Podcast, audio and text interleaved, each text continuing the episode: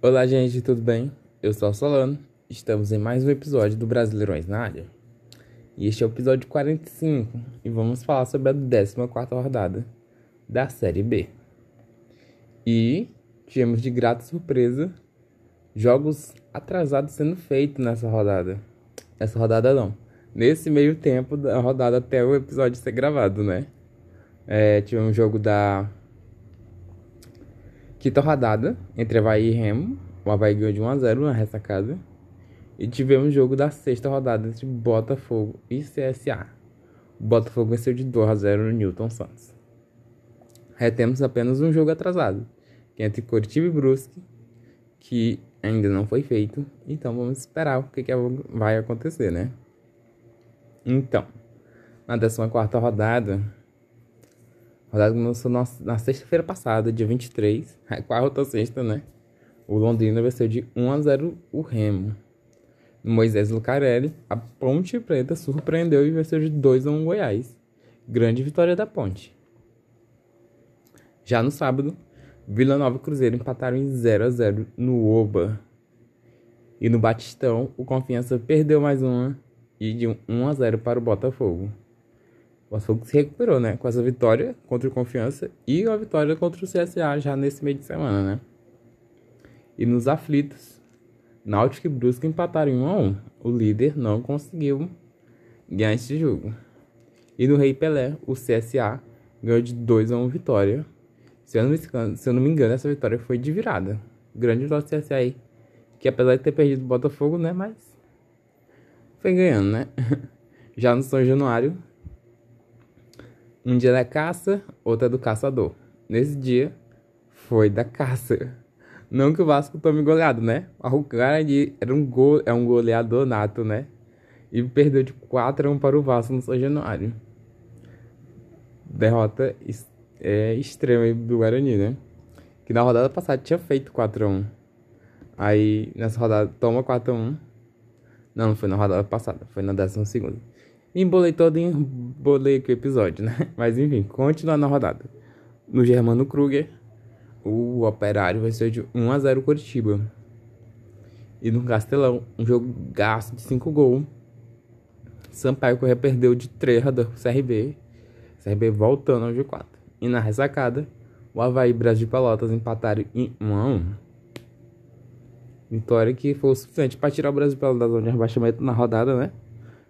Dormiu uma rodada fora e o Havaí perdeu a chance de entrar para o G4. Mas, com o jogo atrasado sendo feito, o Havaí entrou no G4. Ótimo, hein? Para eles. E agora temos Náutico na liderança ainda com 30 pontos. Ainda invicto, ainda está firme e forte aqui invicto na Série B. O Curitiba é o segundo com 25. Em terceiro é o Havaí com 25 tem um jogo, o Curitiba ainda tem um jogo a menos. Em quarto, CRB com 24 pontos. Ainda quinta colocação temos Goiás. E em sexto, Guarani. Ambas as equipes estão com 23 pontos. Em sétimo, Vasco com 22. Em oitavo, Operário do Paraná com 21. Em nono, temos o Brusque. Em décimo, Sampaio Corrêa.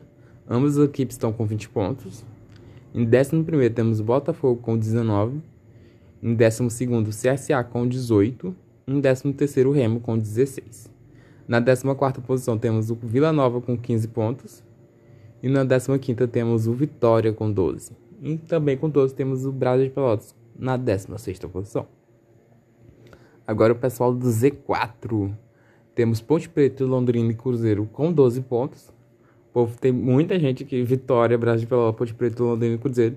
Estão com todos os critérios iguais. Tirando saldo de gol e gols pro, né? No caso, Brasil de Pelotas e Ponte Preta tem o mesmo saldo de gol, só que o Brasil de Pelotas tem um gol a mais na competição. Em último lugar, tem um Confiança que parece estar na crise danada. 10 pontos na última posição. E o Confiança começou até bem o campeonato, mas se perdeu do depois que ganhou dois jogos, né? E Vamos esperar pelo melhor, né? Que a equipe se recupere para não... quando o time vem muito fraco. Com a Série B é meio triste, né? A equipe vem só para apanhar. Mas o Confiança reversa a segunda temporada, então tem que ser mais forte. Pois é, gente, isso foi a 14 rodada. A classificação aí, né? O Havaí, se eu não me engano, entrando pela primeira vez no G4. E botando fogo ali naquele meiozinho ali do segundo ao para trás. Porque o Curitiba perdeu nessa rodada e meio que se juntou com o povo ali que pode sair da zona de rebaixamento. Da zona de rebaixamento, não, da zona de G4 em apenas uma rodada. Então, vamos esperar para ver. 15 rodada já começa no final de semana, do dia 30 de julho até o 1 de agosto. E vamos lá, né? Que tem jogo. E nessa rodada tem confronto de líder e vice-líder. Vamos para ver o que para ver o que vem nesse jogo e ver se o Náutico segura essa liderança. Então, gente, obrigado por acompanhar mais esse episódio e até a próxima. Tchau.